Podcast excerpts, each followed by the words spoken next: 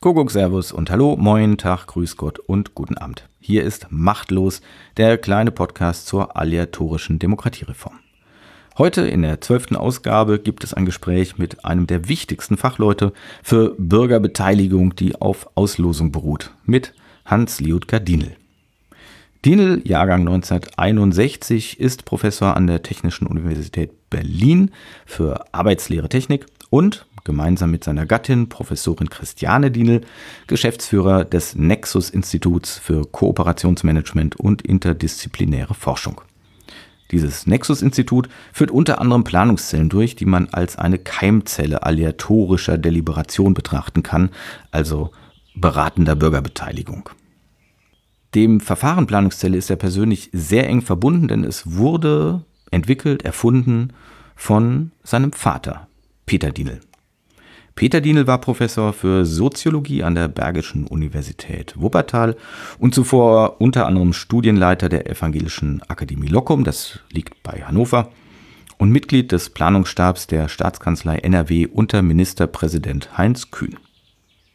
Hans Liotger Dienel studierte Maschinenbau, Geschichte und Philosophie, eine sehr interessante Mischung. In seiner Forschung hat er sich Dementsprechend möchte ich sagen, mit vielfältigen Themen wohl so zwischen der oder an der Schnittstelle zwischen Mensch und Technik beschäftigt. Unter anderem mit Mobilitätskonzepten, der Zukunft der Wissensgesellschaft, Stadtnaturierung und natürlich in vielfältiger Art und Weise mit Partizipationsverfahren. Ich kenne Dienel wenig verwunderlich über das Verfahren Planungszelle. Dazu hatte ich zunächst Anfang der 2000er Jahre Kontakt mit seinem Vater, über den ich dann auch erstmals an der Organisation einer Planungszelle mitwirken konnte. Nach dem Tod von Peter Dienel im Dezember 2006 bildete sich ein Kreis von Planungszellen, Aktivisten oder Protagonisten, wie das gerne hieß, dem ich seitdem angehöre. Inzwischen firmiert diese Gruppe als Qualitätsnetz Bürgergutachten und dient dem fachlichen Austausch derer, die Planungszellen und ähnliche auf Auslosung beruhende Beteiligungsverfahren wie aleatorische Bürgerversammlungen durchführen. Mit Liot Gardinel habe ich also über die Anfänge der Planungszellen in den 1970er Jahren gesprochen, über die weitere Entwicklung und die gegenwärtigen Herausforderungen für solche Art von Bürgerbeteiligung, wie beispielsweise den Bürgerrat Demokratie, um den es ja hier im Podcast schon häufiger ging. Der Gesprächsmitschnitt geht eine knappe Stunde. Für nicht deutschsprachige Interessenten verlinke ich in den Show Notes auf ein englisches Gespräch mit Dienel. Du bist mit Planungszellen quasi groß geworden, das darf man so sagen. Denn dein Vater hat äh, das Konzept Planungszellen entwickelt, erfunden und erprobt. Und wenn ich das dann so richtig biografisch sehe, ähm, warst du da noch Kind und bist von daher, äh, wann immer es losging, dass du mitbekommen hast, was so die Arbeit äh, der Eltern ist und was so passiert, bist du doch mit Planungszellen konfrontiert worden, oder? Wie kannst du dich da erinnern, seit, seit wann das ähm, bei dir ein Thema ist? Ja, absolut. Äh, sein, die erste Publikation zum Thema Planungszelle von meinem Vater Peter Dienel äh, kommt aus dem Jahr 1971. Das waren diese Kappenberger Gespräche. Und äh, da war ich also zehn. Äh, das heißt also, mein nicht Kind, aber doch äh, intellektuelles Verhältnis mit meinem Vater ist davon geprägt, dass er nur ein Thema hatte, äh, die Planungszelle. Schon damals? Äh, schon damals. Es äh, war sogar so, dass es bis 1978 besonders äh, schwierig war, mit ihm über irgendetwas anderes zu sprechen, weil das Buch Die Planungszelle ja noch nicht raus war. Und das kompensierte er damit, dass er eben, es gab noch kein Buch, äh, es eben phonetisch dann zum Hauptthema machte. Also ähm, war auch in der Großfamilie und Freundeskreis natürlich bei den Studierenden äh, äh, so, dass man, äh, so, dass alle den Eindruck hatten, man kann mit ihm über kein anderes Thema sprechen. Er hatte allerdings früher ähnliche Phasen zu anderen Themen, wo mhm. er auch monoman ein Thema vertreten hat. Also da hat er eine gewisse Begabung. Und was waren so andere Themen vorher? Er naja, ist er Soziologe ja, oder und Theologe? Er ist ja eigentlich promovierter Theologe mit einer soziologischen Arbeit, mhm. die Soziologie der Freiwilligkeitskirche, aber theologische Promotion. Und er war ja Studentenpastor bei den äh, Baptisten, flog da raus als Linksabweichler in gewisser Weise und hatte, äh, sagen wir mal, alte Freunde, die bei uns auftauchten, jetzt aus dem evangelischen Kontext, die sagten, als er studiert hat, Humboldt-Uni Göttingen, Er hatte immer nur ein Thema, dass es in dem Neuen Testament kein einziges, ähm, keinen einzigen Hinweis auf die Kindertaufe gibt, äh, mhm. sondern nur die Erwachsenentaufe. Also äh, das wurde mit ähnlicher Werbe dann vertreten wie dann später die Planungszelle. Aber dann war ja in dieser Anfangsphase, äh, hat man ihm doch wahrscheinlich entgegnet, das ist doch nur Theorie, was du erzählst, oder? Weil es gab ja ähm, dann am Anfang noch, noch gar keine Experimente, keine Belege und schon gar keine großen Prozesse. Also wenn du sagst, ab 71 ungefähr ging das schon. 73 los. war die erste hm. Planungszelle in Hagen-Haspe, 75 dann Köln. Das war in gewisser Weise der Durchbruch auch von der Öffentlichkeit her, weil das doch eine ziemliche Wirkung hatte. Also die äh, Kölner Planungszelle äh, hat den Architektenwettbewerb für die, äh, dieses Farina-Gelände mhm. in der Innenstadt gekippt, wo eben in erster Linie Geschäftsnutzung und dann eben zugunsten einer stärkeren Wohnnutzung von den, glaube ich, sechs oder acht parallelen Planungszellen aus der Innenstadt und auch aus den Randgebieten bis hin Bergisch Gladbach und so, also äh, Urban Sprawl, um herauszubekommen, ob die Bürgerinnen und Bürger, die Bürgergutachterin, damals gab es den Begriff Bürgergutachten allerdings noch nicht, zu ähnlichen Empfehlungen kommen, auch wenn sie ganz unterschiedlich betroffen sind. Denn das Verfahren Planungszelle ist ja in gewisser Weise eine Alternative äh, zur betroffenen Beteiligung. Mein Vater hat auch immer gesagt, es ist eigentlich das Gegenteil einer Bürgerinitiative. Es ist ja eine Art Bürgerbeteiligung von oben. Äh, äh, Leute werden zwar Zufall ausgewählt, jeder hat eine Chance, aber initiiert wird es in der Regel von, vom Stadtrat oder von der Bürgermeisterin oder Ministerin oder so. Und äh, äh dann gibt es einen neutralen Durchführungsträger und äh, die Bürgerinnen und Bürger finden sich sozusagen vor. Die haben sich ja nicht freiwillig äh, gemeldet und deshalb diese ganz andere Perspektive, eben das Vertreten von Gesamtinteressen, ist ja das, was an, von ihnen erbeten wird. Und in diese Rolle springen sie auch herein und machen das auch. Und deshalb äh, ist das Verfahren, kommt zu ganz anderen Ergebnissen als bei Bürgerbeteiligung, wo sich Bürger selber melden. Das ist ja eher betroffene Beteiligung, die eher auch eine Beteiligung gegen Pläne ist, meistens. Also wir haben zum Beispiel in Deutschland zurzeit im Bundesverband Bürgerinitiativen gegen Windenergie, glaube ich, 1150 Bürgerinitiativen mhm. gegen Windenergie. Mhm. Das ist äh, geradezu absurd, weil äh, wir schon äh, mehr Windenergie brauchen. Davon ist man überzeugt, denke ich mal, gesamtgesellschaftlich. Aber lokal gibt es eben Widerstand. Und diese Form der Bürgerbeteiligung ist ja eine Betroffenenbeteiligung, wo eben Partikularinteressen, Einzelinteressen vertreten werden und das rechtlich kodifiziert. In den 70er Jahren äh, ist das stark äh, rechtlich geschützt worden. Und seine Bürgerbeteiligung mit der Zufallsauswahl ist in gewisser Weise das glatte Gegenteil. Mhm. Damit habe ich eine an, ganz andere Form der Beteiligung, aber äh, entscheidend ist doch wohl auch, dass ich ein ganz anderes Verfahren habe.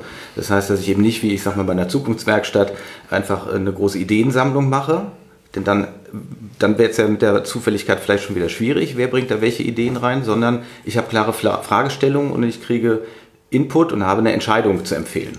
Ja, äh, das spielt eine Rolle, aber konstitutiv erst einmal für die das Rollenverständnis äh, der im Zufall Ausgewählten ist äh, die ihnen zugesprochene Rolle durch die Zufallsauswahl. Sie sind halt Bürgergutachterinnen äh, mit der Aufgabe, das allgemeine Beste, das Gesamtinteresse herauszubekommen und dann zu fordern in den Empfehlungen des Bürgergutachtens. Und das ist so eine attraktive Rolle, dass man praktisch als Sachwalter der Gesamtinteressen hier ähm, auftreten kann, dass die im Zufall ausgewählten ja sogar gegen ihre Partikularinteressen, äh, gegen ihre Eigeninteressen äh, äh oft äh, votieren und sagen, äh, wir haben jetzt hier diskutiert, die Straße kommt hier hin, hier müssen sagen wir mal, alle Bäume weg. Ich wohne zwar hier, ist ein bisschen doof, aber es ist der beste Weg. Das haben wir jetzt ausführlich besprochen. Das wäre in einer Betroffenenbeteiligung unmöglich. Und mhm. äh, insofern ist die Zufallsauswahl, glaube ich, schon für die Rollenzuschreibung konstitutiv. Und das Verfahren selbst, das, äh, da steckt auch viel Erfahrung drin. dass das meistens viertägige Verfahren sind, äh, dass es einzelne Arbeitseinheiten äh, gibt, wo Kleingruppen diskutieren, die unmoderiert sind, das sind meistens Gruppen von fünf oder sechs Bürgerinnen und Bürgern, dass die wechseln. Ihr Kollege Lietzmann hat ja mal Sprechzeitenvergleiche gemacht und festgestellt, dass die wenig Redner vielleicht mit, es gibt ja auch bis hin zu Illiteraten mit oder mit Migrationshintergrund dann am dritten und vor allen Dingen am vierten Tag genauso viel reden wie die Vielredner. Äh, dass also nicht ungestraft das Verfahren auf nur ein oder zwei Tage verkürzt werden kann, ist dann mit der Aussage. Da das Verfahren selbst, also die einzelnen Prozessschritte sind auch wichtig, aber konstitutiv ist die Zufallsauswahl. Mhm. Auf die ähm, Details und vor allem jetzt auf den großen Bürgerrat Demokratie, den, äh, der halt viel Aufmerksamkeit erweckt hat und den ich im Podcast schon intensiv besprochen habe, kommen wir gleich noch. Aber kannst du äh, einschätzen, weil es mir nochmal um die Frage geht, wie wichtig ist nur die Zufallsauswahl und wie wichtig die Methode? Wir haben ja nun hier in Berlin-Tempelhof-Schöneberg im Moment auch Bürgerräte nach dem Vorarlberger Modell eben. Kleinere Gruppen und kein Input. Ähm, und meiner Ansicht nach, meiner Beobachtung nach, was ich bislang an Ergebnissen gesehen habe, unterscheidet sich das. Äh, hast du eine Einschätzung dazu, wie, weit äh, das methodisch vergleichbar ist und wie weit es da wohl Unterschiede gibt? Ja, also die Verfahren vom Typ Planungszellen funktionieren am besten, wenn es eine konkrete, kontroverse Fragestellung gibt, die, zu, äh, die gelöst werden muss. Und wenn also die Empfehlung auch äh, in einem Satz eigentlich zusammengefasst werden kann. Wenn es darum geht, möglichst viele Ideen zu sammeln, was man alles machen könnte, dann sind Verfahren gut, äh, die vor allen Dingen kreative Freiräume lassen. Und da sind die Zukunftswerkstätten äh, Städten oder auch Open Space oder sowas geeignete Verfahren. Dann hat man einen bunten Strauß von vielen Vorschlägen. Das ist oft auch das, was Politikerinnen und Politiker äh, von einem Bürgerbeteiligungsverfahren wollen, weil es gewisserweise auch ungefährlich ist. Dann hat man einen bunten Strauß von ganz vielen Ideen und kann sich davon was aussuchen, hat mhm. auf den Bürger, die Bürgerin gehört. Dagegen äh, mit einer ganz konkreten Empfehlung baut das Opernhaus nicht oder baut es doch mhm. oder baut es hier und nicht da. Das ist natürlich, äh, sagen wir mal, äh, äh muss viel ernster genommen werden. Das hat eine andere Durchschlagskraft. Und deshalb äh, denke ich, dass man äh, das äh, Bürgerbeteiligungsverfahren mit Zufallsauswahl Planungszelle vor allen Dingen für solche konfliktuösen, mhm. kontroversen äh, Probleme einsetzen sollte. Kann ich jetzt kombinieren die, ich sag mal, die kreativen Beteiligungsverfahren und dann eins, das möglichst in die Richtung von repräsentativem Votum geht. Also wenn ich jetzt dieses ganze Brainstorming habe, die Ideensammlungen, ja. da äußern sich alle Lobbyisten, das will man ja auch. Aber ich habe möglicherweise, muss ich das zu einem Konflikt zusammenführen, um das zum Beispiel in eine Planungszelle noch geben zu können? Oder passt das aus bestimmten Gründen gar nicht zusammen? Nee, das ist eine gute Idee. Und bei dem Bürgerrat Demokratie, den wir ja im letzten Jahr äh, 2019 mit äh, dem IFOC-Institut, also als Nexus-Institut, mit dem IFOC-Institut für mehr Demokratie oder mit mehr Demokratie für den Deutschen Bundestag gemacht haben und dann das Bürgergutachten auch dem Präsidenten des Bundestags und Schäuble übergeben haben. Da haben wir das ja genau so gemacht. Da haben wir erstmal Bürgerkonferenzen äh, in ganz Deutschland gemacht, an sechs Orten, äh, so als Ideenstaubsauger, sage ich mal. Was müsste man eigentlich machen, um die Demokratie in Deutschland zu verbessern? Und da sollten nur Ideen gesammelt werden. Wir nannten das Agenda-Setting. Es war auch die Idee, dass ähm, da schon ein Drittel der eingeladenen Abgeordnete äh, sein sollten. Das klappte auch oder auch Minister, zum Teil Ministerpräsidenten, Präsidentinnen dabei waren, um zu sehen, äh, mitzubekommen, dass hier sehr konstruktiv Ideen gesammelt werden, dass es hier nicht nur um eine Art Abwatschveranstaltung äh, für die parlamentarische Demokratie geht, sondern dass hier wirklich Ideen zur Verbesserung äh, der, des demokratischen Steuerungssystems eingesammelt werden. Und aus dieser Ideensammlung, eben Agenda-Setting, erst kam dann das Programm für die, ähm, den Bürgerrat raus, wo eben 160 Bürgerinnen und Bürger im Zufall ausgewählt aus ganz Deutschland dann äh, vier Tage, nämlich zweimal zwei Tage in Leipzig zusammengesessen haben. Und die hatten eine viel konkretere Aufgabenstellung, die das Ergebnis dieser sechs Bürgerkonferenzen war Zwischengeschaltet war der neutrale Durchführungsträger, nämlich wir. Da kann man natürlich vorwerfen, wie ihr dann diese Bürgerkonferenzergebnisse interpretiert habt, da gibt es auch einen Einfluss. Äh, das muss man natürlich sicherstellen, dass der Durchführungsträger tatsächlich neutral ist und äh, äh, nicht die Interessen zum Beispiel des Auftraggebers vertritt. Hm. Dass das eine eigene professionelle Größe ist sag mal, wie in der Medizin, wenn der Arzt oder die Ärztin was verschreibt, äh, dann holt sie ja nicht selbst die Medikamente raus und verkauft die und gewinnt dann damit, mhm. äh, sondern dann geht man zum Apotheker und der verkauft das dann. Das ist nur beim Tierarzt anders. nur beim Tierarzt ist anders, das stimmt. Aber da sind die Preise niedriger. Und ähm, beim äh, Arzt ist das aufgeteilt, mhm. Äh, quasi äh, die Funktion Arzt. Entschuldigung, und die Funktion Apotheker. Und hier muss das auch so sein. Es muss den Auftraggeber geben, mhm. mit dem der das Problem bringt, und dann den neutralen Durchführungsträger, der, dessen Qualität sich auch daran bemisst, dass er die Neutralität des äh, Prozesses garantieren kann. Und dazu gehört, dass zum Beispiel in der Planungszelle oder im Bürgerrat eben alle wichtigen Stimmen auch gehört werden, als Referenten, als Lobbyisten äh, quasi referieren können, als äh, äh Expertinnen und Experten. Und ähm, dass zum Beispiel die wichtigsten Ideen aus so einem Ideensammlungsvorevent auch Eingang finden in die Aufgabenstellung äh, der Planungszelle oder des Bürgerrats. Und das war in dem Fall die Aufgabe von IFOC und dem Nexus-Institut. Und da brauchen wir eine professionelle Qualitätssicherung. Äh, das haben wir bisher, sagen wir mal, deutschlandweit noch nicht. Wir haben relativ viele Prozesse in der deliberativen Demokratie, die qualitativ keine Mindeststandards erfüllen.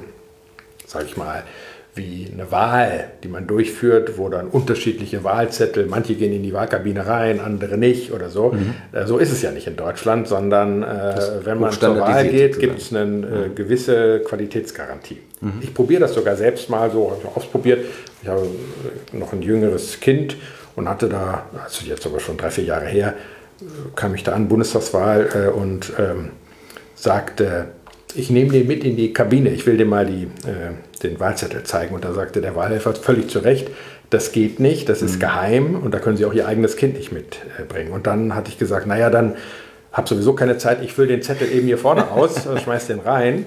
Und da sagt er, nee, das geht auch nicht. Mhm. Es ist ja wie gesagt geheim, Sie müssen den in der Kabine ausfüllen das wird durchgesetzt. Und mhm. das ist sehr gut, weil am Ende dann um 18.30 Uhr oder um 19 Uhr äh, quasi äh, der Verlierer oder die Verliererin dem Sieger gratulieren kann. In Deutschland. In anderen Ländern, wo es diese Qualitätssicherung nicht gibt, da äh, sagen wir mal jetzt Afghanistan, sagt natürlich der unterlegene Kandidat, äh, Schiebung, äh, mhm. ich bin der Sieger mhm. oder ich erkenne das nicht an. Und äh, das Problem haben wir derzeit noch bei deliberativen Verfahren, dass die Qualitätssicherung nicht die gleichen Standards mhm. hat wie die äh, Wahl. Das ist ja auch ein Verfahren, ja. ein Prozess. Und äh, da arbeiten wir auch dran. Können wir vielleicht nachher nochmal drauf kommen, weil ähm, ich glaube, im Moment sind wir noch in so einer Experimentierphase. Ähm, aber wenn wir jetzt schon beim Bürgerrat Demokratie konkret sind, warum habt ihr dort auf ein etwas anderes Verfahren gesetzt, insbesondere dann eben auf Moderation an den einzelnen Tischen? Ähm, Argumentation äh, für Planungszellen ist doch immer, dass diese Beratung der ausgelosten Bürgerinnen und Bürger völlig unbeeinflusst sein muss. Da darf man ja noch nicht mal als, als wissenschaftlicher Beobachter dabei sein. Äh, dieser Beratungsraum ist quasi heilig und es gibt deswegen null Beeinflussungsmöglichkeiten und wir wissen auch nicht wirklich, wie diskutieren die miteinander, wie kommen die zu Einigungen oder so. Und das ist jetzt hier anders gewesen, nämlich nach dem Vorbild aus Irland in diesen etwas größeren Tischrunden und so weiter. Warum habt ihr das so gemacht und äh, ja, unterscheidet sich das irgendwie im Ergebnis oder ähm, sind es einfach neue Tests? Man probiert mal was anderes aus? Also der Bürgerrat, wie wir ihn durchgeführt haben, unterscheidet sich tatsächlich in einigen äh, Aspekten von der klassischen Planungszelle. Auch erstmal die reine Größe. Wir hatten ja 160 im Zufall ausgewählte Bürgerinnen und Bürger in einem Raum. Das heißt, die Ansprachen äh, erfolgten vor 160 Leuten und dann äh, gingen die in diese, an die äh, Gesprächsgruppen. Auch wiederum in einem Raum. Während in den Planungszellen sind das 25 und die gehen dann normalerweise auch in fünf Räume. Im Idealfall mhm. Fünfergruppen, unmoderiert. Und ähm, Der Bürgerrat, dass wir uns äh, praktisch für dieses Verfahren entschieden haben, lag an dem Erfolg des Bürgerrats in Irland. Also sowas durchzusetzen in Deutschland ist ja nicht ganz leicht. Man braucht Koalitionspartner, man muss äh, sich aufeinander zurauben. Und da als Rechthaber auf seinem Verfahren zu bestehen, hilft äh, dich nicht weiter. Und äh, wir sind gemeinsam nach Irland gefahren und haben uns den äh, Bürgerrat dort angeguckt, der ja Probleme, die jahrzehntelang im katholischen Irland nicht äh, gelöst werden konnten, weil die parlamentarische Demokratie sich eigentlich logischerweise scheuen muss, Minderheiten zu frustrieren, mhm. weil die Wahl ja eine summative Wahl ist und man am Ende eigentlich keine Stimme verlieren kann, äh, darf, wenn man mhm. eine Mehrheit haben will. Äh, bei diesen äh, Problemen äh, ähm, Abtreibung, Homo-Ehe und Scheidung immer nicht weitergekommen war, jahrzehntelang. Und der Bürgerrat, äh, äh, Citizens Assembly, hat das geschafft. Auch mit der vorgeschalteten quasi Einsammlung von Parlamentarierstimmen und so. Mhm. Und da äh, kippte quasi in der Vorbereitungsgruppe, was ja ein Team war, und nur wir standen, sagen wir mal, klar für die Planungsstelle mhm. vom Nexus-Institut, die Stimmung zugunsten des Bürgerrats. Äh, äh und äh, gleichzeitig aber positiv stieg die Motivation, sowas jetzt tatsächlich zu machen. Da haben wir uns auch vom Nexus-Institut entschieden, dass äh, da kommen wir auch von unserem, in Anführungszeichen, hohen Ross äh, äh der, der Planungszelle runter, die ja so als Mercedes äh, mhm. der Bürgerbeteiligung nicht ganz billig, aber vielleicht qualitativ am standardisiertesten und äh, qualitätsgesichertsten ist gegenüber anderen Verfahren äh, runter und machen diesen Bürgerrat. Ich äh, würde dir zustimmen, dass diese, die Moderation der einzelnen Tische ein Kompromiss war, der mir sogar selber ein bisschen schwer gefallen ist, weil ich einen, den unmoderierten Tisch für besser halte. Aber in diesem Kontext von 160 mhm. Leuten, wenn man dann auseinandergeht und so, ist es etwas schwieriger, das zu handeln, natürlich, die Gefahr bei moderierten äh, Gesprächen ist, dass der Moderator, also vom äh, der Prozessbegleiter, von der Durchführungsträger, dass der Moderator eigentlich einen Einfluss hat. Und äh, das kann man nicht ganz rausrechnen. die Begleitforschung hat ja, äh, glaube ich, jetzt erstmal ergeben, das ist nicht der Fall gewesen. Aber ich darf nicht verhehlen, dass einzelne Stimmen, ich habe natürlich mit Leuten gesprochen, schon gesagt haben, äh, die, ich sag mal, die Qualität war da unterschiedlich. Die hören das ja. eine, was sie hören wollen, die fassen Sachen zusammen. Also wir haben ja auf der anderen Seite, sagen wir mal, Kernelemente der Planungszelle äh, eins zu eins reingenommen. Es ist wie eine Art Planungszelle in groß gewesen. Mhm. Äh, die Zufallsauswahl äh, und äh, die kontroversen Informationen praktisch von vorne mit nur Kurzfragen und die Diskussion dann ohne die Expertinnen und Experten, Lobbyisten in Kleingruppen. Und äh, nur an diesem Punkt äh, mit der Moderation äh, quasi haben wir auch mit IFOC eine Tradition, die das immer mit moderierten Thementischen machen. Und das war nun mal unser Partner sozusagen, äh, mhm. die das eingebracht. Die sagen wir mal, Länge der, des Bürgerrats, vier Tage, äh, kompensiert ein bisschen den Einfluss äh, dieser Moderatoren. Besonders gefährlich äh, ist das mit den Moderatoren, wenn man sehr kurze mhm. Veranstaltungen macht, zum Beispiel eintägige. Na, wie die Bürgerkonferenzen vorher, die waren ja nur ein Abend. Ja, aber das war ja den Staubsauger. Da war es jetzt nicht so gefährlich mhm. vom Einfluss her. Aber es gibt auch eine ganze Reihe, zum Beispiel von der EU war so Plan D, Citizen Consultation, wo eintägige, auch mit Zufallsauswahl, mhm. Bürgerkonferenzen stattgefunden hatten wo dann in den ganzen europäischen Mitgliedsländern wirklich fast gleiche äh, Resolutionen verabschiedet worden sind, mhm. äh, wo man schon vermuten darf, dass dann äh, der Moderatoreneinfluss äh, hier äh, zu groß war. Bei einer, weil dann quasi die äh, quasi Zeit von, für die Bürgerinnen und Bürger, die Bürgergutachterin in der Debatte sich eine Meinung zu bilden und dann auch mhm. darauf zu bestehen, zu kurz war. Äh, äh, also wenn es ganz kurz ist, dann wird es am Ende eine Fake-Veranstaltung, ja, wo dann nur noch das Foto gemacht wird. Gab es auch. Ja. Mhm. Und äh, wir haben aber bei dem Bürgerrat eine viertägige Debatte ermöglicht mit vielen Pausen und den äh, wechselnden Thementischen und dadurch, äh, äh, Kleingruppen meine ich, dadurch äh, war die Gestaltungsmacht der Bürgergutachterin doch relativ groß.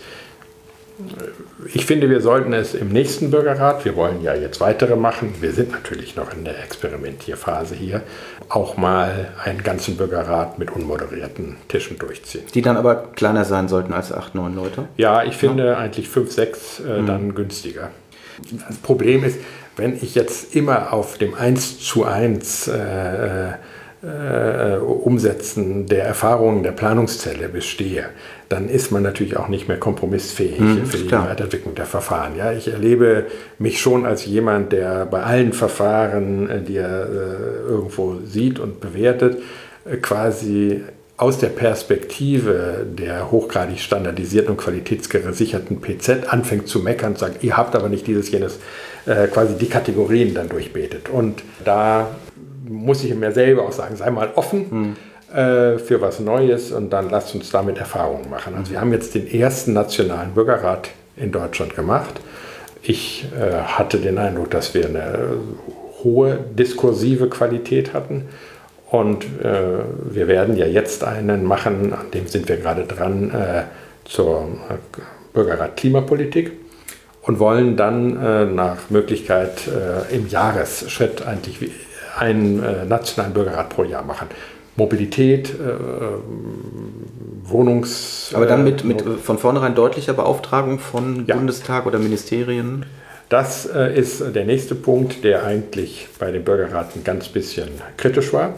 Äh, eigentlich ist die günstigste Konstellation, dass es einen klaren Auftraggeber gibt, der sagt, wir wollen dieses Ergebnis mhm. und dann setzen wir das um oder bemühen uns, das umzusetzen.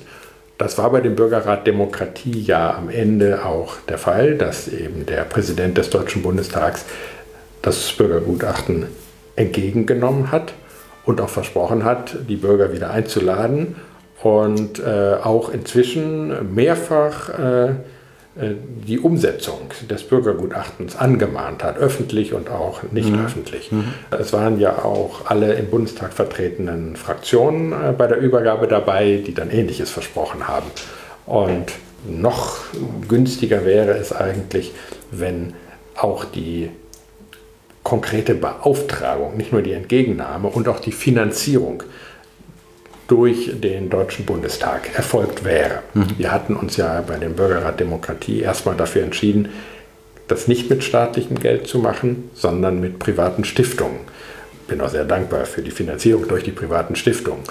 Aber mittelfristig äh, ist das natürlich eine staatliche Aufgabe, äh, hier das bürgerschaftliche Votum äh, einzuholen. Wir finanzieren ja auch äh, die Wahl, sagen wir mal, die Bundestagswahl, nicht durch private Stiftungen, sondern mhm. das wird äh, quasi aus dem Bundeshaushalt mhm. aus, dem Haus, aus dem staatlichen Haushalt finanziert. Ja, ja. ja, jetzt der Bürgerrat Demokratie war ja von der, vom ganzen Prozess her natürlich ein großer Erfolg, unbestritten. Ich glaube, auch die Teilnehmer waren äh, alle sehr angetan davon. Aber kritisch kann man doch sagen, okay, das Ergebnis war zu erwarten, was ja nicht schlecht ist, weil es ja einfach nur etwas untermauert die Bevölkerung möchte, den Volksentscheid, und sie äh, votiert dafür, dem Beratung voranzustellen. Nun war aber doch auf der anderen Seite eigentlich auch zu erwarten, dass auch mit einem solchen klaren Bürgergutachten die Politik nicht plötzlich sagen wird, okay, dann machen wir das endlich. Und das ist doch die Situation. Schon bei der Übergabe äh, wurde ziemlich deutlich gesagt, naja, wir nehmen das dankbar auf und dann geht es halt in den äh, Beratungsprozess der Fraktionen und so weiter und so weiter. Also da war ja niemand, der sich vorher verpflichtet hat zu sagen, okay, wenn ihr wirklich so einstimmig für den Volksentscheid seid auf Bundesebene, dann werden wir uns dem endlich beugen. Nee, das ist ein, konsultativ, ein konsultatives Verfahren und das ist in gewisser Weise auch die Schwäche der deliberativen Demokratie. Und äh, das Misstrauen oder das Vorurteil gegenüber dieser Form der Demokratie ist ja, dass das äh, ein reiner Papiertiger ist, äh, äh, nur bla bla und äh, ähm, kaum Wirkung hat. Während der Volksentscheid oder der Bürgerentscheid auf kommunaler Ebene, Volksentscheid auf Landesebene oder Volksentscheid dann auch, wenn er dann kommt auf Bundesebene, ja, sagen wir mal, auf Landes- und Bundesebene unmittelbar Gesetzeskraft hat. Und äh, mhm. durch diese hohe Verbindlichkeit äh, gibt es eine ganz andere Akzeptanz für die direkte Demokratie. Jetzt mal gegenüber der, wie wir es nennen, deliberativen, also partizipativen Demokratie. Und das müssen wir halt äh, bei der deliberativen Demokratie ändern. Das war ja gerade die Aufgabe des Verfahrens für die Bürgergutachterinnen und Bürgergutachter, darüber nachzudenken, soll man und wenn wie mhm. äh, die deliberative Demokratie anders in äh, die demokratische Willensbildung einbauen. Wir haben ja diese drei demokratischen, ich sag mal, Legitimationsmaschinen, die parlamentarische Demokratie, die direkte Demokratie mit den Volksentscheiden oder Bürgerentscheiden und die deliberative Demokratie, wo vielleicht die höchste quasi Qualität für den Meinungsaustausch drin ist, mhm. aber eben die geringste Verbindlichkeit. Wie man die besser miteinander verschränkt, verzahnt, äh, das sind ja keine Gegner, äh, sondern das ist alles, sind Demokratieformen und es geht eigentlich darum, die besser miteinander zu verzahnen. Und mhm. bisher nehmen die sich ja mehr als Gegner wahr. Das mhm. heißt, die parlamentarische Demokratie ist misstrauisch gegenüber der direkten und auch gegenüber der, Parlamentar äh, der partizipativen Demokratie nach dem Motto, wir sind doch die Gewählten, das ja, brauchen wir gar klar. nicht. Und andersherum auch. Auch die direkte Demokratie war lange sehr misstrauisch gegenüber der Deliberativen, ja, reines äh, Quasselbude und auch in gewisser Weise gegenüber der parlamentarischen Demokratie, immer wieder mal. Ja. Mhm. Das hat sich aber jetzt glücklicherweise in den letzten Jahren geändert. Also die Bereitschaft zur Zusammenarbeit ist ganz massiv gewachsen in den letzten Jahren. Und einer der Gründe, ist nicht der einzige, ist der Aufstieg der AfD. Mhm. Der Aufstieg der AfD ist nämlich äh, äh, der Aufstieg einer Partei, die ja den Volksentscheid auf Bundesebene fordert. Und äh, das hat den Protagonisten äh, von Mehr Demokratie, die als zentrales, sagen wir mal, Ziel ihrer sozialen Bewegung Volksentscheid auf Bundesebene hatten, ein bisschen zu denken gegeben, ob nicht äh, ihr Titel Mehr Demokratie noch ernster genommen werden muss und man eigentlich mit der parlamentarischen und auch der deliberativen Demokratie besser zusammenarbeiten sollte. Jedenfalls spüre ich das so, mhm. dass es da eine ganz andere äh, Bereitschaft zur, ja, ich nenne das jetzt mal kombinatorischen Demokratie gibt. Und das Gleiche gilt auch für die parlamentarische Demokratie. Mhm. Und äh, ich finde das eine gute äh, Nebeneffekt sozusagen. Ja. Und freue mich darüber. Ein zweiter Grund ist sicherlich, wenn man fragt, warum eigentlich jetzt, dass es äh, sich ja um eine europäische beziehungsweise sogar weltweite Bewegung handelt. Wir haben diese Citizens Assemblies, äh, Bürgerräte nicht nur in Deutschland, sondern Irland hatte ich schon genannt, auch in Belgien, jetzt gibt es eine Citizens Assembly to Climate in Polen, aber in äh, Frankreich ist äh, jetzt äh, eine Citizens auch zur Klimapolitik underway und in Spanien wird welche gefordert und so. Also wir haben das wirklich als eine europäische und äh, wenn man jetzt noch äh, Forderungen Südamerika, aber auch Australien, weltweite Bewegung, aber mit einem gewissen europäischen Kern, würde mhm. ich mal sagen. Und äh, das kann nicht mit dem Aufstieg der AfD oder sowas zusammenhängen. Es kann natürlich mit dem Aufstieg überhaupt ähm, rechter Parteien äh, zusammenhängen, dass das eine Art Reaktion darauf ist, wir müssen die Demokratie weiterentwickeln und äh, ähm, äh, auch äh, resilienter machen, äh, sonst geht es uns flöten. Mhm. Also äh, so wie zum Beispiel durch den Aufstieg der rechten Parteien im Osten ja der, äh, die Wählerquote äh, 10% gestiegen ist. Einmal Leute, die nie zur Wahl gehen, jetzt rechts wählen, was ja schon mal positiv ist im Vergleich zu nicht wählen. Und zweitens gehen Leute zur Wahl, äh, ähm, äh, die sonst nicht gehen würden, weil sie nicht wollen, äh, dass rechte Parteien eine Mehrheit haben. Also wir haben 10% mehr Wähler, auch ein weiterer, in gewisser Weise positiver Kollateralschaden von äh, dem Aufstieg. Und das haben wir in ganz Europa. Mhm. Äh, äh, ja, aber da wird immer davon geredet, einfach nur, wir, wir, wollen die Demokratie retten, bewahren. Das klingt immer danach, alles war bislang super und genauso muss es bleiben. Wir sehen da nur einen Angriff. Geht es nee. nicht in Wirklichkeit auch darum, dass einfach die Demokratie in weiten Teilen auch versagt hat? Du hast ja gesagt, ihr macht einen Klimarat oder wollt einen ja. Bürgerrat zum Klimaschutz machen. Das ist doch das elementare Thema, wo man sagt, die Politik hat doch flächendeckend versagt, oder nicht? Ja, also versagt ist ein sehr, äh, sehr hart, ja. Ist auch ein hartes Thema.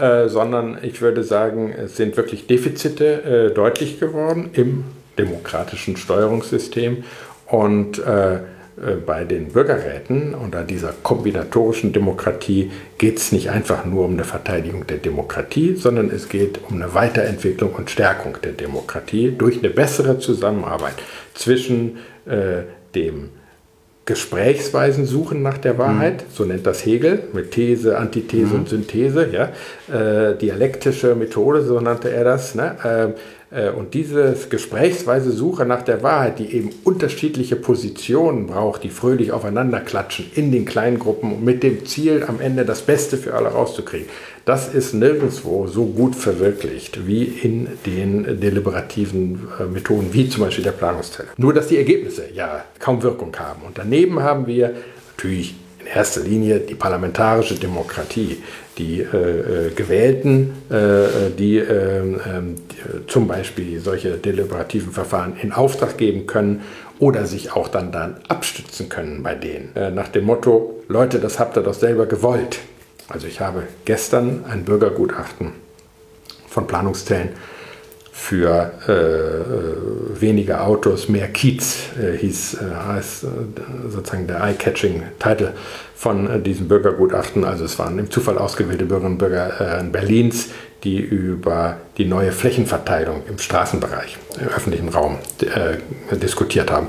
Und die fahren natürlich zu einem erheblichen Anteil selber mit dem Auto durch die Stadt täglich haben aber gefordert, Fahrspuren rauszunehmen und für äh, Fahrradwege zu ersetzen äh, und auch Parkraum rauszunehmen äh, äh und äh, für andere Nutzungen des öffentlichen Raumes äh, freizumachen mhm. und City Maut, also wirklich harte Forderungen gestellt, die sich die Politik nicht zu formulieren traut, weil sie Angst hat, dass sie dann vielleicht Wählerstimmen verliert. Gelbwesten, ja. Angst.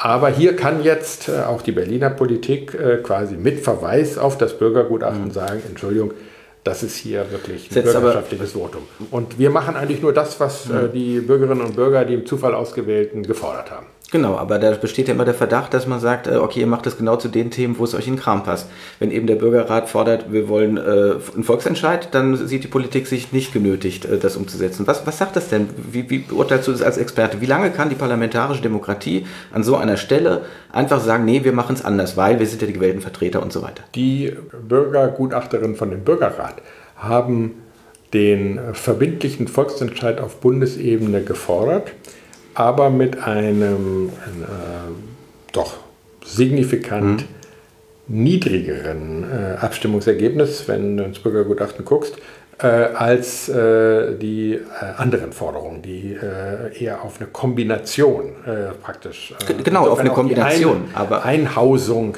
des ähm, Volksentscheids gehen. Also zum Beispiel, dass Meistens ist es bei einem äh, Bürgerentscheid, Volksentscheid ja ein zweistufiges oder sogar dreistufiges Verfahren. Man mhm. hat eine Idee, dann gibt es das erste Quorum und dann kommt es zum äh, Bürger, äh, also vom Bürgerbegehren zum Bürgerentscheid oder Volksbegehren mhm. zum Volksentscheid. Dass man dazwischen ein deliberatives Verfahren schaltet, wo dann die Fragestellung des Volksentscheids äh, besprochen wird mhm. und das nicht die Initiatoren des Volksentscheids, sondern die im Zufall ausgewählten Bürgerinnen und Bürger diese, die Fragestellung formulieren und damit etwas mehr Sachorientierung äh, äh, eine Chance geben. Denn viele Volksentscheide sind doch äh, nicht viel mehr als Abwatschveranstaltungen für die jeweils Herrschenden. Und das heißt, diese Verfahren zu kombinieren, also die Vorteile des Bürgerentscheids, Volksentscheids, mit den Vorteilen des deliberativen Verfahrens, ja. aber initiiert durch äh, ein Parlament, was darum gebeten hat oder sowas, zu kombinieren. Das wäre eine wirkliche Stärkung der Demokratie. Das ist das, was äh, auch der Bürgerrat gefordert hat. Und äh, bei dem reinen Volksentscheid äh, ja, gibt es zwar auch eine Mehrheit, aber die war. Äh, nee, ich, ich gehe auch von klein. dieser Kombination aus. Äh, das ist ja genau, was ich meine. Die Leute wollen selber entscheiden und sie sagen, okay, natürlich, Beratung klingt irgendwie sehr sinnvoll, dass wir die vorschalten. Jetzt bleibt aber die Frage, wie lange kann die Politik sich dem dann verweigern? Das ist doch jetzt ein klares Votum gewesen. Und, äh, oder ist das nicht das Defizit? Denn letztendlich wenn wir ehrlich sind, geht es doch einfach immer um Macht dabei. Also ich kann natürlich die Bürger immer gerne irgendwo beteiligen, wo es entweder nicht wehtut oder wo das Ergebnis rauskommt, das ich erwarte.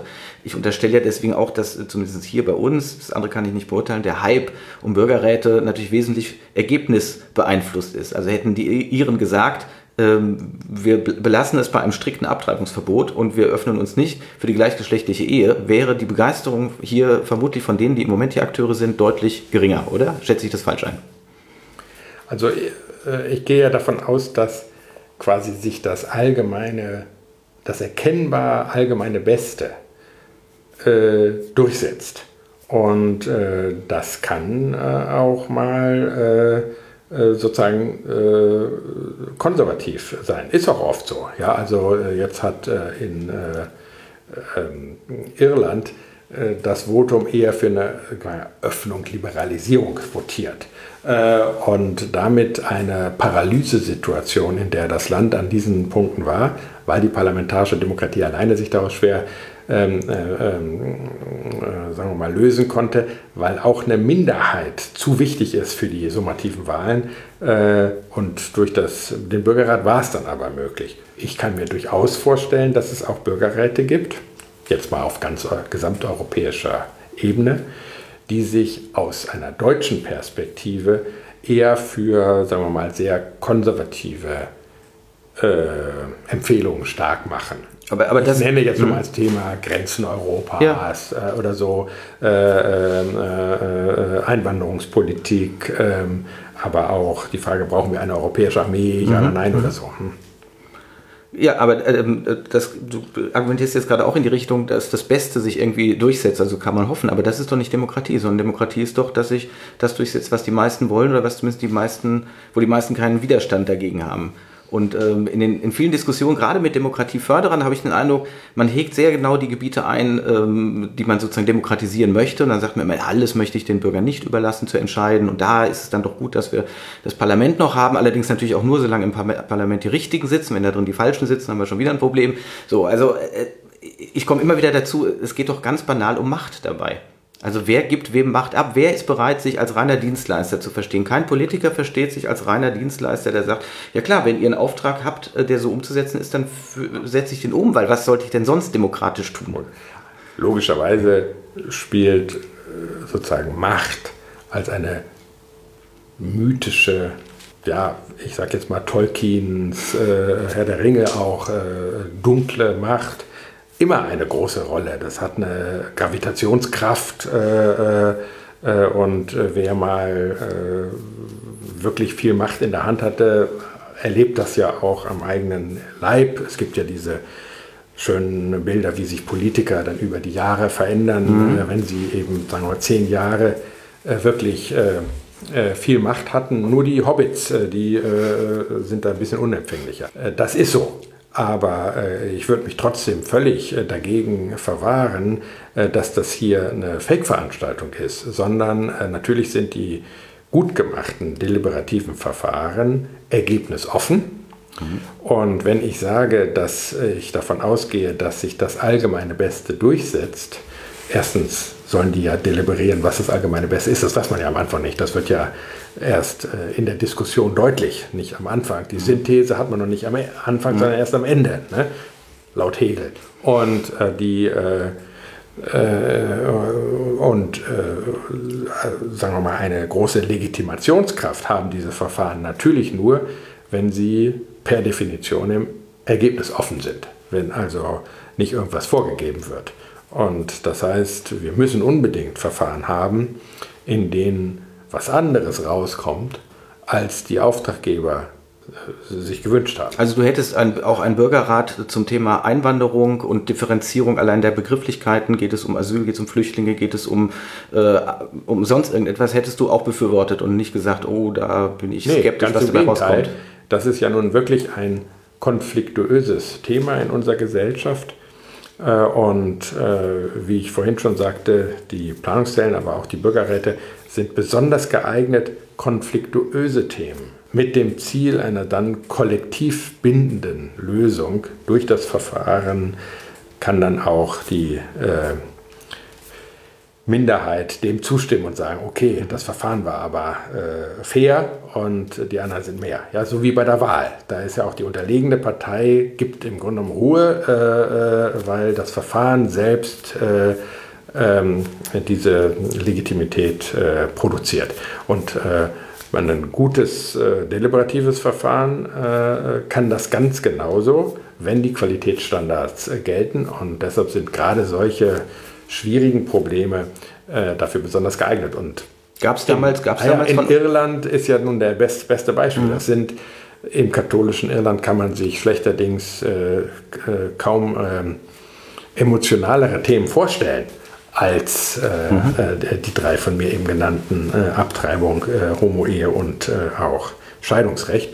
Ähm, und äh, da kam es ja nun wirklich zu einer Änderung.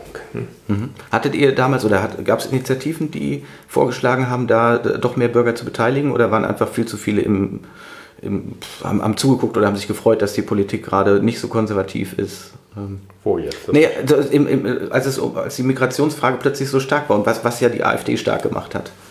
Also es gibt eine gewisse Tendenz, äh, merke ich bei den Planungszellen, äh, die jetzt äh, das äh, von mir geleitete Nexus-Institut als neutraler Durchführungsträger durchführt, dass wir Themen vorgeschlagen bekommen von potenziellen Auftraggebern, die harmlos sind. Mhm.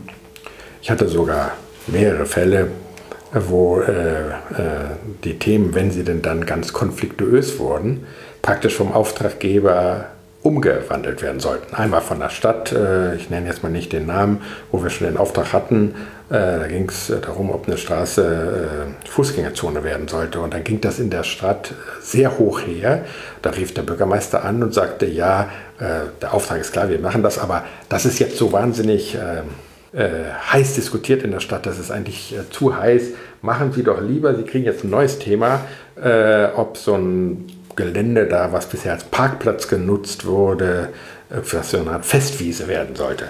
Und wo ich sagte, das ist doch eigentlich verrückt. Jetzt haben Sie ein konfliktuöses mhm. Thema in der Stadt und ein Verfahren, mit dem man das lösen kann. Aber er war da hart und wir überlegten uns, ob äh, wir das dann überhaupt noch machen sollten. Wir haben dann trotzdem mhm. quasi, das andere war auch ein interessantes, aber es war natürlich das weniger konfliktuöse Problem. Mhm. Also in der Zukunft muss ich, äh, da schon gesagt, noch härter sein.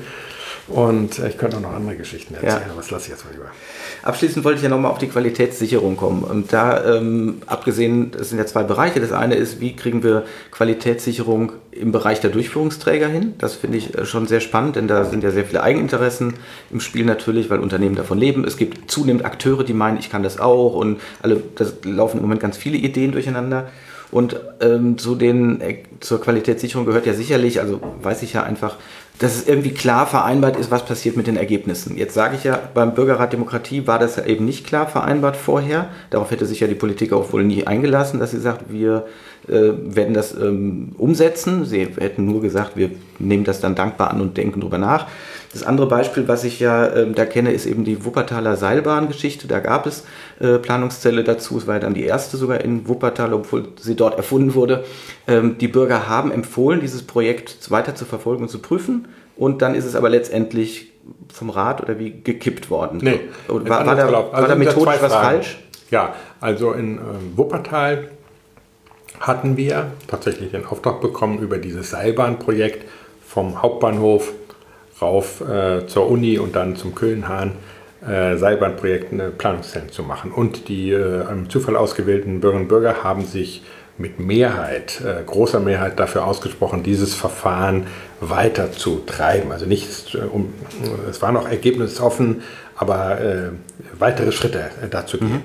Und dann kam ein Bürgerentscheid, der dagegen votiert hat. Und ich glaube, es war das Fehler der Stadt, dass sie die Ergebnisse des Bürgergutachtens überhaupt nicht genutzt haben bei dem Bürgerentscheid. Also es war eigentlich eine nicht... Dass äh, sozusagen uninformiert abgestimmt wurde dann doch. Und der Bürgerentscheid äh, richtet sich ja in der Regel gegen die jeweils hm. Gewählten und das war in dem Fall äh, den Bürgermeister, Oberbürgermeister. Bürgerentscheider haben ein Stück weit, wie gesagt, eine Abwatschwahl gegenüber den Herrschenden und äh, was die machen, ist schlecht und dann äh, wird es immer gezeigt an der Urne. Und der Oberbürgermeister hätte viel stärker äh, in der ähm, äh, Debatte sagen müssen, hier gibt es ein bürgerschaftliches Votum. Äh, und nicht ich vertrete das oder mhm. so, sondern das seid ihr. Mhm. Äh, und ich setze das nur um. Äh, dann, glaube ich, wäre das Ergebnis ein anderes gewesen. Es war, glaube ich, hier wäre eine bessere Verschränkung mhm. zwischen der Planungszelle, dem Bürgergutachten äh, und der parlamentarischen Demokratie sehr hilfreich gewesen. Also ich bin aber, das, die andere äh, Frage bezieht sich ja darauf, äh, wie sich diese Qualitätssicherung in der Zukunft mhm. weiterentwickelt. Da bin ich eigentlich ganz optimistisch, weil ich merke, dass sich das, die deliberative Demokratie derzeit wirklich professionalisiert. Es gibt also eigene Studiengänge, wie zum Beispiel in Stuttgart Planung und Partizipation. Das ist so 50 Prozent Soziologie und zu 50 äh, Planungswissenschaft, Entschuldigung, und zu 50 Prozent, also Stadt- und Regionalplanung, und zu 50 Prozent Partizipationsforschung. und das hatten wir vor ein paar Jahren noch nicht. Äh, dann äh, haben wir ähm, die, ähm, die neutralen Durchführungsträger, die sich quasi in Verbänden zusammengeschlossen haben zur Qualitätssicherung. Ähm, das wird in gewisser Weise zünftlerisch gelöst. So ist es ja im Mittelalter immer gewesen, dass man die Mhm. Äh, quasi, dass alle Bäcker in der Stadt sich zusammentan und die Mindeststandards, äh, was ein Brötchen ist und was kein Brötchen ist, festlegen und auch gegenseitig, sie sind ja Konkurrenten, überwachen, dass alle sich an diese Standards bitteschön auch halten. Mhm. Ne? Und ähm, wir sind ja in Deutschland das Land der Normen, wo wir diese Qualitätsstandards in solchen genossenschaftlichen Strukturen äh, erzeugen ehrenamtlich ja, und äh, die niederschreiben. Äh, und dann werden sie irgendwann äh, von der DIN-Norm auch ISO-Standard. Ein Grund für den wirtschaftlichen Erfolg Deutschlands ist sicherlich, dass wir unsere Normen auch exportieren. Mhm. Und äh, wenn das auch für die deliberative Demokratie gilt, was ich vermute, dann werden hier sozusagen Standards äh, diskutiert. Zünftlerisch, ja? Oder ja, so? mit zünftlerisch meine ich in genossenschaftlichen mhm. Strukturen. Eine Zunft ist ja eine, Genossen, eine, Schwur, eine Schwureinung mit bedingter Selbstverfluchung, mhm. äh, sozusagen mittelalterlich der Meisterin, der Meister, dass man sich auch dran hält. Mhm. Und äh, so natürlich, das ist jetzt nur ein Bild, äh, dass eben die Expertinnen und Experten in äh, eigenen Gremien zusammenkommen und eine intensive Debatte über Qualität führen. Und das findet in Deutschland zum Beispiel im Netzwerk Bürgerbeteiligung statt, äh, wo eben Qualitätsstandards diskutiert werden und wo in gewisser Weise die Konkurrenten zusammensitzen äh, und die Standards aber gemeinsam definieren.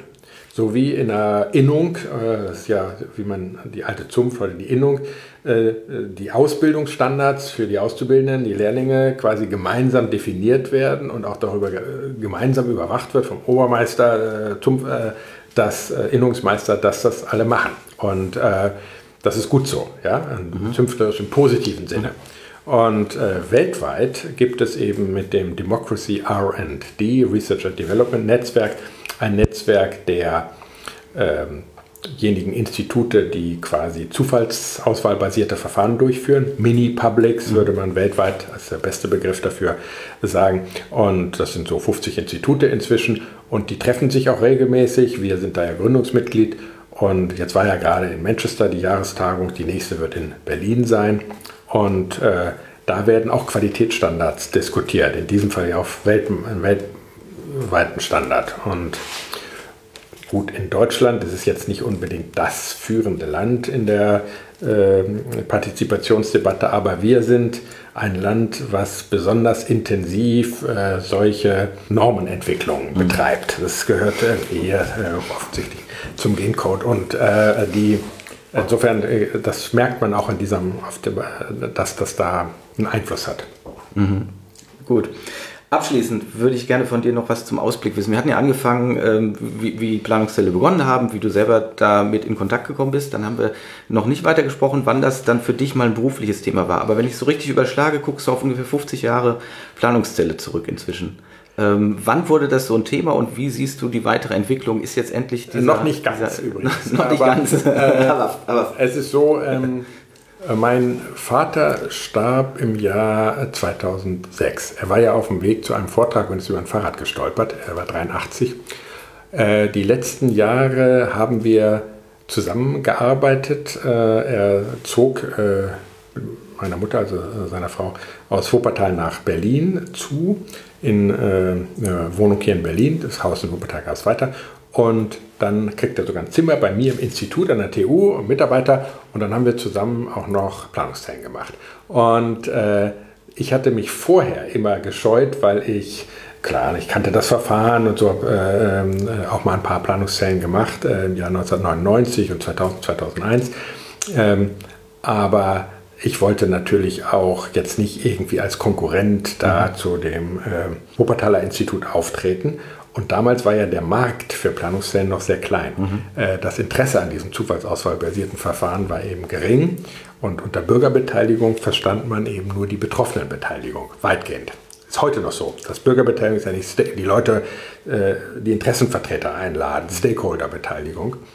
Das Bürgerbeteiligung ist eigentlich meint, dass man den Bürger als souverän äh, ermöglicht, das, was im allgemeinen Interesse ist, zu fordern und dann durchzusetzen. Das war eine neue Idee und ähm, damals eben noch eine Minderheitsidee. Und heute hat das einen viel größeren Markt. Und äh, ich hatte mich also da gescheut sozusagen, weil ich auch nicht Konkurrenz treten wollte, mhm. aber ähm, fand es natürlich, war natürlich immer fasziniert. Und ähm, ich weiß, dass also bei Planungsstellen, die mein Vater noch in Berlin, äh, von Wuppertal aus machte, zum Beispiel ich da nicht mitmachte, aber zum Beispiel meine Frau, mhm. die, äh, äh, die macht mal so Planungszellen, neue Energietechnologien, da leitete sie einzelne Gruppen Wupper in München oder so, das war deutschlandweit. Und ähm, ich hatte aber immer ein sehr herzliches und gutes Verhältnis zu meinem Vater. Ich wollte eben nicht, dass es mhm. da irgendwie, mhm. dass wir dann anfangen, da zu streiten. Äh, aber in der Schlussphase haben wir eben welche zusammen gemacht. Und eigentlich habe ich erst nach seinem Tod äh, dann äh, da stärker aufgedreht an der Stelle. Ja, ein bisschen ist das ja auch der Roman Der Vater, dass dann der Friedrich äh, da auftrete, als mhm. sein Vater starb. Ne? Mhm. Ähm, und ähm, das war dann auch eine Rollen. Da wurde dann eine Rolle frei. Mhm.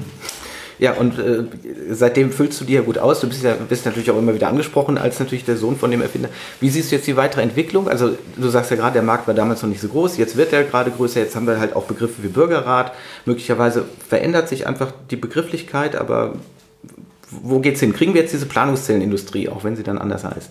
Ich glaube, dass es äh, auch weiterhin viele Planungszellen geben wird. Äh, äh, Bürgerräte, mehr ist ja das größere Verfahren auf nationaler Ebene und da muss man aufpassen, dass man auch nicht zu viele macht, sonst sinkt die Wirkung. Während bei den Planungszellen ist ja der große Vorteil, dass sie praktisch fast unbegrenzt vermehrfachbar sind. Man kann in allen Kommunen überall, mhm.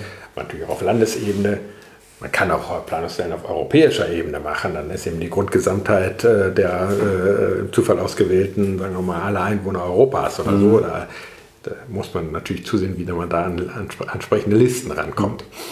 Das ist schon bei nationaler äh, äh Auswahl ein Problem.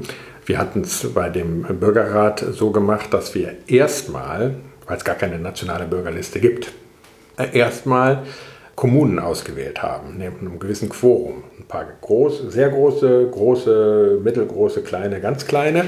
Und dann diese Kommunen, die auch im Zufall ausgewählt. Mhm. Und dann äh, in einem zweiten Schritt diese Kommunen angeschrieben hatten, denn nur die haben eigentlich die Listen, mhm. und gesagt, äh, macht uns eine Zufallsauswahl mit so und so vielen. Und uns die haben zuschicken lassen, unterstützt von Ministerien, die dann einen Brief beigelegt hatten, das hat alles seine Ordnung, das mhm. äh, ist im öffentlichen Auftrag und so.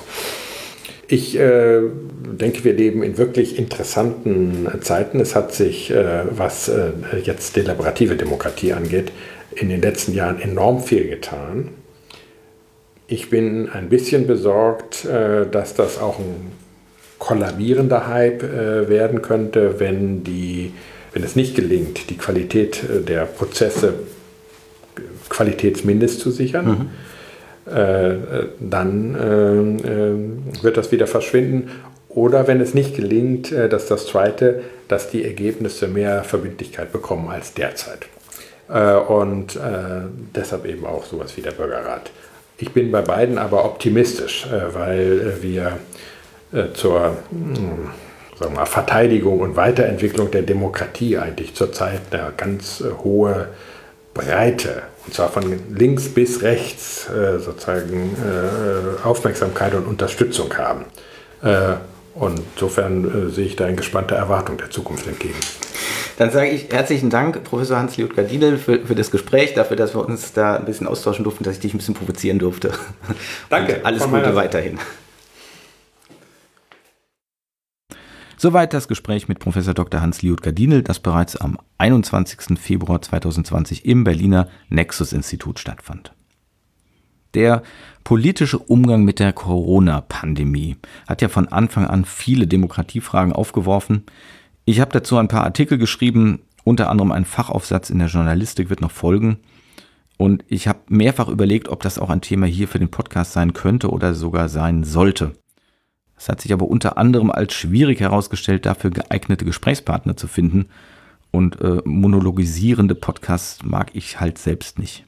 Aber vielleicht können ja auch Sie als Hörerinnen und Hörer mal was dazu sagen. Ich freue mich auch ansonsten über Feedback, zum Beispiel über die Website aleatorischedemokratie.de.